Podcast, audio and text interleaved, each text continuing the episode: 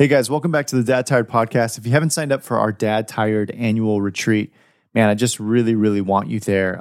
We just did a conference yesterday in St. Louis, and a bunch of Dad Tired guys met each other for the first time. And just the camaraderie that happens, man. I've been in ministry 18 years, I've never seen anything like it. And so I want that for you. I want you to be able to come with other like minded men, come hang out with other like minded men, and um, just be poured into. It's going to be a time of rest for your soul. Your tank will be filled. You will leave a better husband, father, and disciple. And so we just really, really want you there. Uh, we have early bird pricing going on right now. And so I want you to be able to take advantage of that. Go to dadtired.com forward slash retreat, sign up, bring your friends, make the drive, fly together, whatever you got to do, but make sure you get there. Again, dadtired.com forward slash retreat. Before we dive into today's podcast, I do want to thank my friends over at Samaritan Ministries for sponsoring today's episode. Many of you are still considering how to pay for your family's medical needs in 2023. If that's you, it's time to take a look at Samaritan Ministries, a community of Christians across the nation who pay one another's medical bills. It's biblical, affordable healthcare sharing with no network restrictions. And since it's not insurance, you can join any time of the year, even today. You can learn more by going to SamaritanMinistries.org forward slash dad tired. When the body of Christ comes together to pray, encourage, and provide for one another, burdens are lifted and God is glorified. This applies to all areas of life, including healthcare. As a Samaritan Ministries member, you have control over your healthcare, choosing the doctors, treatments, and hospitals that are right for you and your family. Members have access to healthcare resources to keep medical bills and prescription costs low through discounts and fair pricing.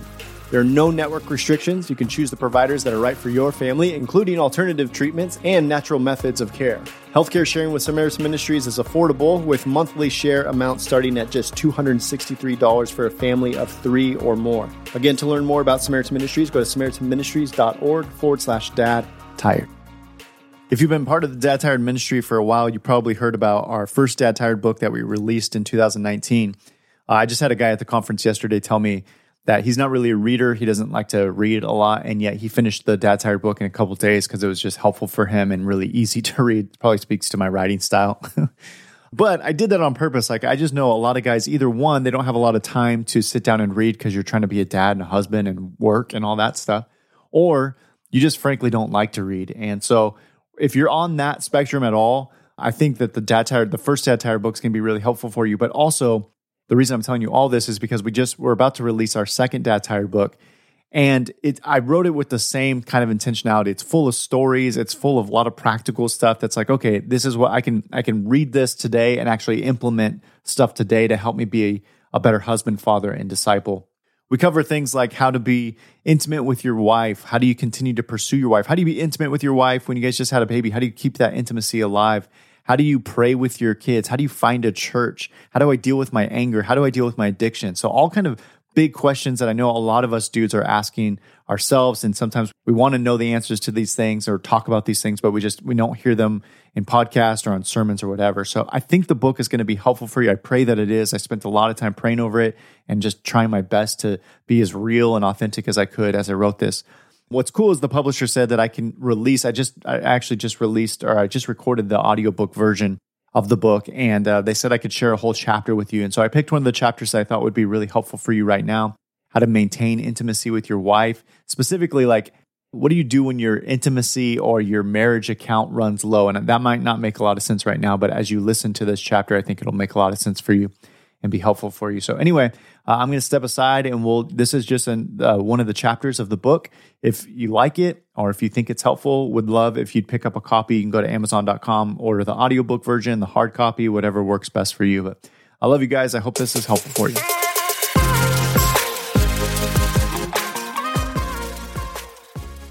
Track two: Insufficient funds. How can I consistently invest in my marriage? When I was in high school, my friends and I used to have contests to see how much Taco Bell we could eat in one sitting. At lunch during our junior year, we would drive down the street to the fast food chain and order enough food to feed an entire football team. Not only did we eat more chalupas in one afternoon than a normal person should eat in an entire year, but we would somehow end the day running several miles around the soccer field for practice after school. I feel sick even as I say this. Things have definitely changed. I'm no longer having Taco Bell eating contests with my friends. In fact, if I do happen to sneak in a chalupa from time to time, I make sure to destroy all the evidence like it's a crime scene. I'm embarrassed, not proud of those dietary habits anymore. That being said, I have to admit that I tried making a run for the goods the other day while driving home from a long day of work. It was late, and I'd been in back to back meetings all day. I knew Layla had already eaten dinner with the kids, and I was craving a fourth meal of my own. As I pulled into the drive through, I simultaneously pulled up the hood of my sweatshirt. I didn't want to be seen by the neighbors of my small town. Plus, I didn't want to give away all my secrets to how I'm able to maintain this dad bod figure. While ordering, I started to have flashbacks of my high school days. Take it easy, Jerrad. You're not young anymore. Keep it simple, I said to myself. And I did. Despite having every desire to order half of the menu, I was disciplined enough to limit myself to one measly combo meal. Does everything look correct on your screen, sir? The teenage Taco Bell worker shouted from his headset. Yes, I whispered, trying not to draw the attention of anyone who might be walking by. Cool, that'll be $7.63 at the first window. I pulled around to the first window and handed Maddox my card. All right, I'll be honest, I have no clue if that was his name. He grabbed it without saying a word and turned to his computer to swipe the payment. He swiped it again. And again. And a fourth time. Am I buying Taco Bell for everyone in line today? I asked through a half laugh. Nah, man, your card isn't going through. Weird, try again. He swiped for the fifth time. My computer keeps saying your card is getting declined. Insufficient funds. Maddox, has anyone ever taught you how to whisper? Okay, I didn't really say that, but seriously, it felt like he was trying to make a town announcement.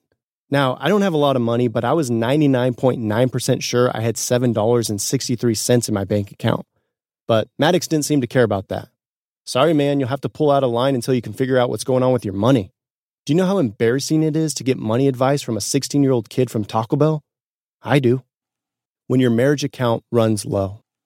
For the record, the chip in my card had malfunctioned, and I ended up having problems at multiple stores that week. But honestly, that wasn't the first time I'd experienced the embarrassment of having insufficient funds.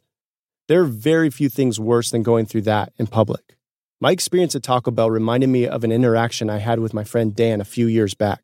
We were at church one weekend, and I suggested to him that we try to get together for a dinner that coming week. Hey man, let's grab a bite to eat and watch the playoff game on Thursday, I offered. Sounds fun. Let me talk with Sarah and see where my account is at, he said. I laughed, but he didn't. What do you mean? I asked, now confused. Well, taking a night away from the family to have dinner with you will be a withdrawal. I'll have to talk with Sarah about it. It turns out Dan had plenty of stock in his relational account to spend an evening with me watching the game that week. As we sat together, I couldn't shake the thoughts of the previous interaction from the weekend before. Dude, tell me more about this whole relational bank account you and Sarah have set up, I said as I muted the commercials.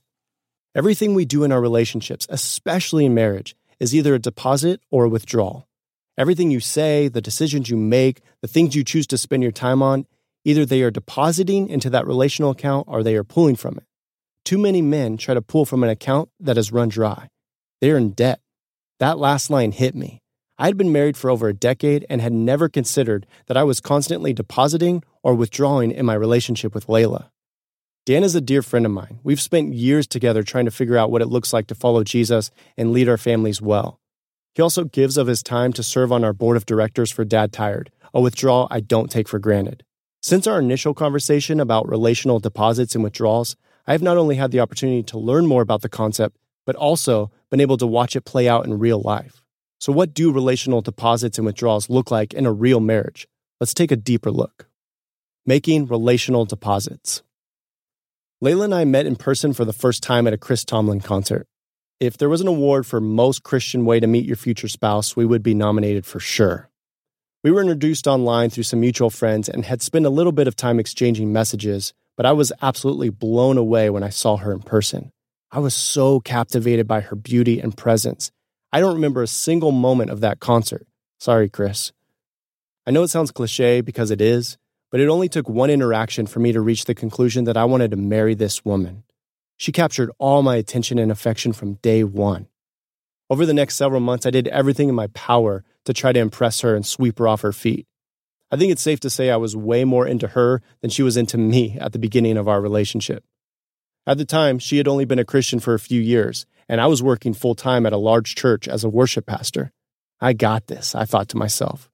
Her love for Jesus was fresh and had a beautiful purity to it. I had been in the church world since I was a young boy and was convinced that I could be everything she wanted in a future husband. I led worship for thousands on Sunday mornings. I preached the word. I worked with high school students during the week. I could quote scripture off the top of my head and had a good Christian answer for every question that she presented.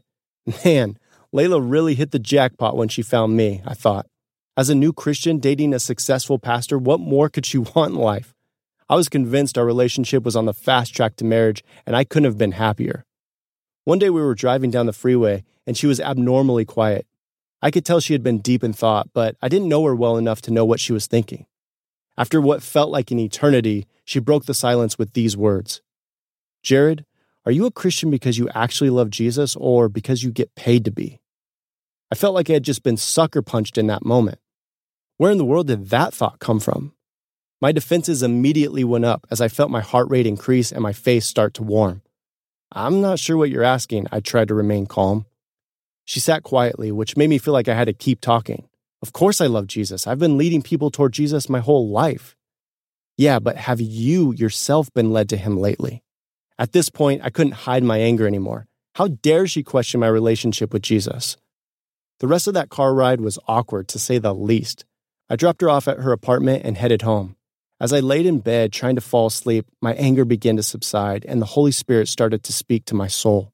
For the first time in my life, I genuinely asked myself if I really did love Jesus or if I was just playing a part. That night, I made a commitment to myself that I was going to be the kind of man that Layla was looking for. I was going to prove to her that I'm a real Christian beyond the title on my business card. In the following weeks, I tried to change everything. In the car, I played worship music. When we went out to eat, I prayed before all our meals. I slowed down on the sarcasm and the inappropriate jokes that come so naturally to a 22 year old boy. I was on my absolute best behavior.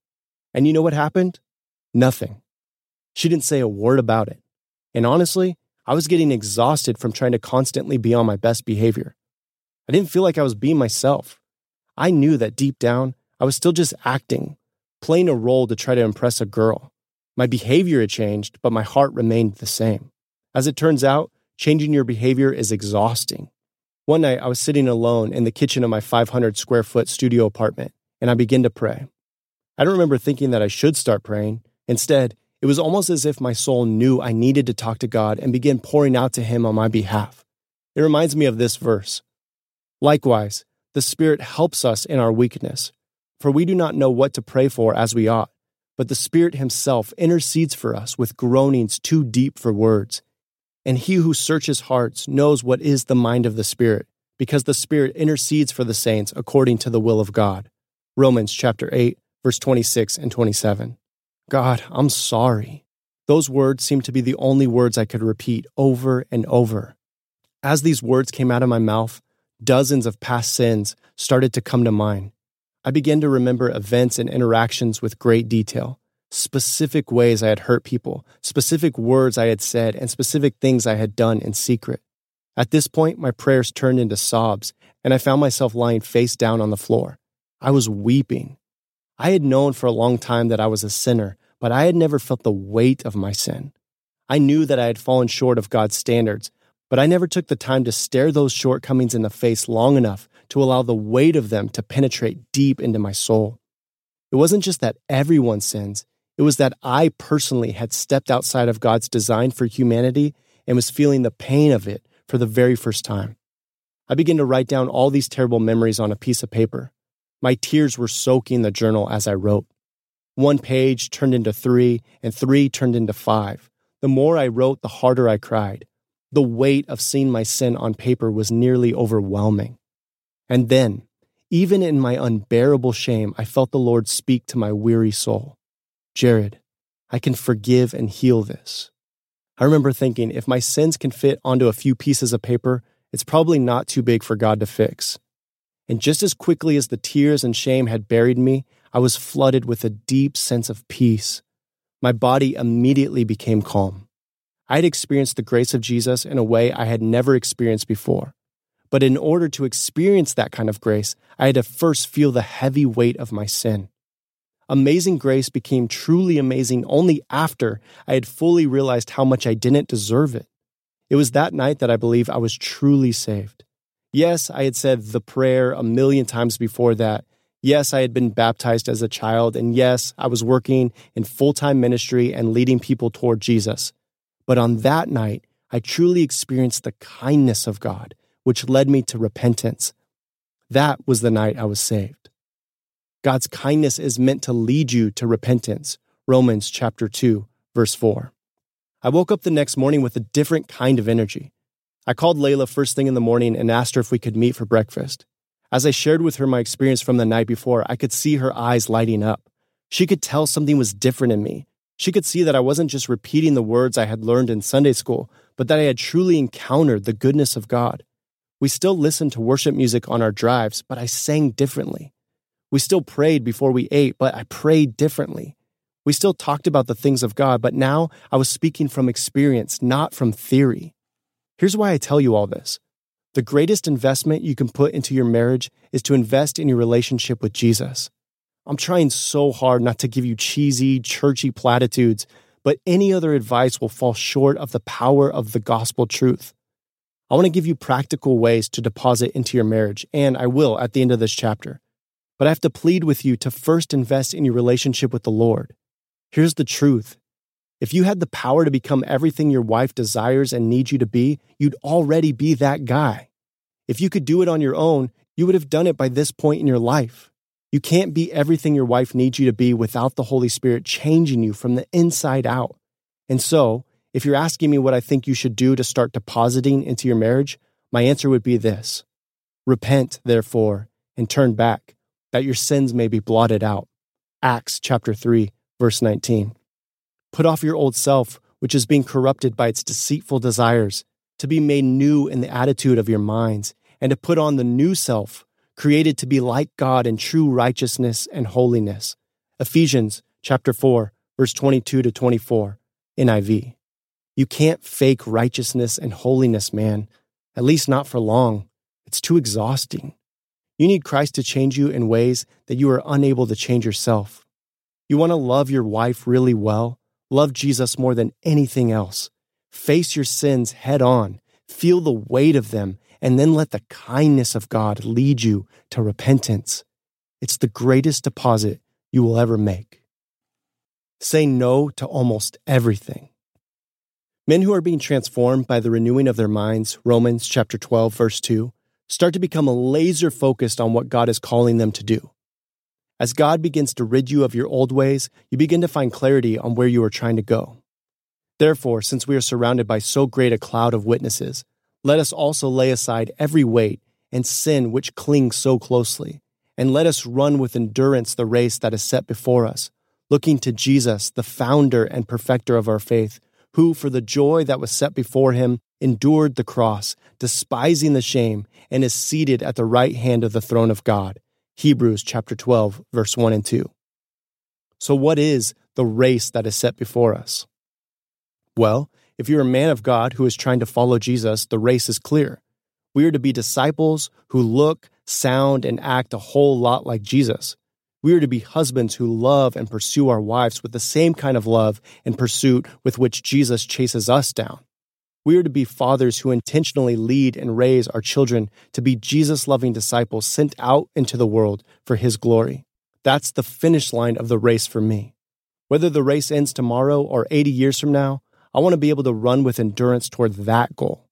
I imagine if you're reading this, you probably have very similar goals. So it begs the question what am I running toward that isn't accomplishing that goal? In other words, where am I taking out unnecessary withdrawals? I'll be honest, I really want a boat. The other day, my best friend said to me, You know what boat stands for, don't you, Jerrad? No, I said, falling right into his trap. Bust out another thousand. He started laughing. Don't get a boat, man. Those things are money pits, and they end up sitting in your driveway collecting rust. He's probably right. I've heard the same advice a thousand times in a thousand different ways, but I'm stubborn. I tend to only learn lessons from making my own mistakes, and so I continue to have an envelope in my sock drawer titled Jerrad's Boat Fund. Every time I officiate a wedding or sell something from my garage on Facebook Marketplace, I stuff the cash into that envelope. Every extra dollar I make goes toward the goal of buying myself a little aluminum fishing boat. The other day, the faucet on our kitchen sink broke. After hours of watching YouTube videos and trying to fix the dumb thing on my own, I had to come to grips with the fact that I simply would be forced to buy a new one. It caused me a great deal of pain to pull some cash out of my boat fund and drive down to Home Depot to purchase a new faucet. Are you sure we need a new kitchen faucet? I whined to Layla. Yes, Jerrad, we absolutely need a kitchen faucet more than we need a boat. I disagreed, but she still seemed to have won that argument. Here's the point every time you make a withdrawal, you are moving away from your goal. And if you make too many unnecessary withdrawals, eventually you'll find that your account has run empty. It might be helpful to ask yourself right now what's the balance of my relational account with my wife? When was the last time you made a deposit into that account? When was the last time you made a withdrawal? Sometimes withdrawals are necessary, like when you need a new kitchen faucet. You may be asked to put overtime on a project that needs to get done at work, or maybe a family member falls seriously ill and you need to spend more time with them than you normally would. These are all necessary withdrawals, but remember, they are withdrawals nonetheless. Some withdrawals, however, are completely unnecessary and can be fully avoided, like when I take money out of my boat fund to buy two packs of Oreos at the grocery store, or when I go to get the oil changed in our minivan and come back with a puppy. An unnecessary withdrawal in your marriage might look like watching another game with the guys when your wife could use a date night, or spending money on a new toy or hobby when your wife asked you to save money. It might look like spending too much time on work or sports or video games or whatever seems to be capturing your attention these days. These withdrawals may seem small and without consequence, but spending a dollar here and a dollar there may lead to you one day going to make a purchase and having nothing left in your account. I can't tell you the amount of DMs I've received from guys on Instagram telling me that their wife left them or brought up divorce completely out of the blue. I seriously didn't see this coming. I've heard that on multiple occasions over the years. I know that everyone's story is unique, but for the most part, my guess would be that these men had spent their marriages making small withdrawals without ever realizing that their account was getting dangerously low. Brother, your wife may not up and leave you out of the blue, but I can assure you that some guys don't have a clue as to how dangerously low their marriage account balance is. Don't wait until you get declined for having insufficient funds before you do something about it. Say no to almost everything, seriously. When your friends ask you to hang out again, it may be time to say no. When your boss asks you to take on that extra project, maybe say no. When everything inside of you is screaming to veg out and watch TV all day, say no. Saying yes and taking out a withdrawal takes you one step away from reaching your goal. May we be men who repent of our sins, who seek Jesus with every ounce of our being, men who boldly ask God to show us where we need to grow and then allow His Holy Spirit to transform us. Men who don't live busy lives and say yes to everything, but instead say yes to the things that matter. May we be men who are not rich with earthly treasure, but can hold our heads high knowing our relational accounts are abundantly full and never at risk of running empty. 10 date night deposit ideas. Finding time to date my wife became a lot harder after having a kid. Add three more kids to the mix, and it can feel nearly impossible. Fortunately, we have some grandmas in our life who love to watch our children, but I know this isn't the reality for everyone. I've heard of some couples who do monthly date night trades with their friends, this might look like you watching your friends' kids once a month so they can go on a date, and then they do the same for you on another day of the month. We've utilized this in the past, and it was a huge win for both couples, and the kids get to have play dates with their friends twice a month. Another option would be to hire a babysitter once a month. I know this can add up quickly, so you may need to look at your budget and reflect on actual financial withdrawals that aren't getting you closer to your eternal goals. Dating your wife may require you to sacrifice the video streaming service, the extra lattes, or some other unnecessary goodies each month. As a rule of thumb, Layla and I try to block off date nights on our anniversary date of each month. Our wedding anniversary is January 30th, so we block off and protect the 30th of each month to connect with each other on a date. As a side note, when we had only two children, we tried to date weekly. This just isn't the reality anymore. So now we work to have one date out of the house each month while trying to find intentional ways to connect daily or weekly at home, usually over a cup of coffee. Dating your spouse doesn't have to be extravagant or expensive, but it does have to be intentional. Here are 10 cheap ways you can make a date night deposit. Number one, go to the library or used bookstore and search for one book that would interest your spouse. Number two, go on a long walk around the neighborhood, regardless of the weather. The crazier the weather, the more fun it will be. Layla and I once went on a long walk in the middle of a storm and laughed our heads off as our umbrella completely broke apart and flew out of my hands. Number three, go to a local theater performance put on by the city or local high school. Number four, go garage sale hunting. Give yourself $10 to find the funniest or most clever gift for your spouse. Number five, learn a new board game together. Number six, walk around your local pet store without making an impulsive financial withdrawal. Number seven, bake a wedding cake together and then look through your wedding album as you eat it. Number eight, take a class to learn something new to the both of you, such as art, cooking, or dance. Number nine, find a nearby arcade and see how many tickets you can collect. Number 10, put the kids to bed, pop some popcorn, light some candles, and find a show that you both used to watch as kids. Questions to consider. Number one, what are some consistent relational deposits in your marriage? Number two, what are things that cause relational withdrawals in your marriage? Number three, what are you currently saying yes to each week or each month that you could start saying no to?